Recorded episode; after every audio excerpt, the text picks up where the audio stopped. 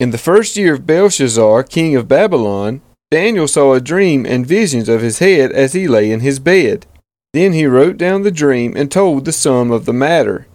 Daniel declared, I saw in my vision by night, and behold, the four winds of heaven were stirring up the great sea. And four great beasts came up out of the sea, different from one another. The first was like a lion, and had eagle's wings. Then, as I looked, its wings were plucked off, and it was lifted up from the ground and made to stand on two feet like a man. And the mind of a man was given to it.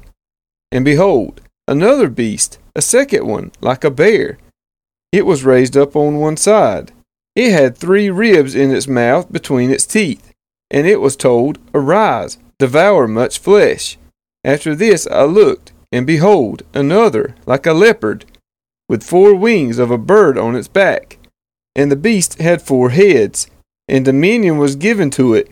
After this I saw in the night visions, and behold, a fourth beast, terrifying and dreadful and exceedingly strong.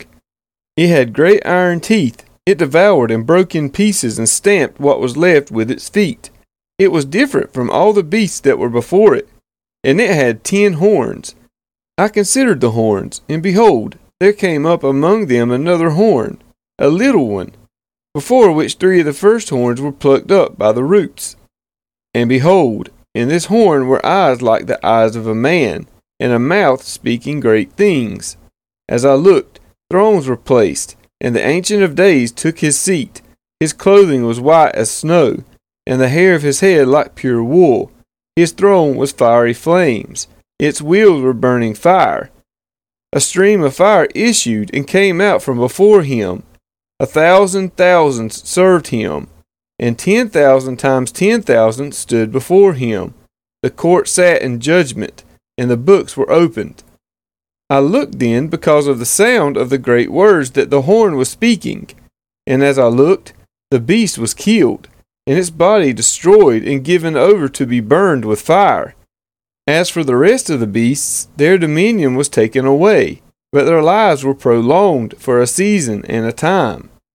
I saw in the night visions, and behold, with the clouds of heaven there came one like a son of man, and he came to the Ancient of Days, and was presented before him. And to him was given dominion and glory and a kingdom, that all peoples, nations, and languages should serve him. His dominion is an everlasting dominion, which shall not pass away and his kingdom one that shall not be destroyed. As for me, Daniel, my spirit within me was anxious, and the visions of my head alarmed me. I approached one of those who stood there and asked him the truth concerning all this. So he told me and made known to me the interpretation of the things.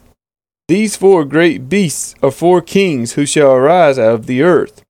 But the saints of the Most High shall receive the kingdom and possess the kingdom forever forever and ever.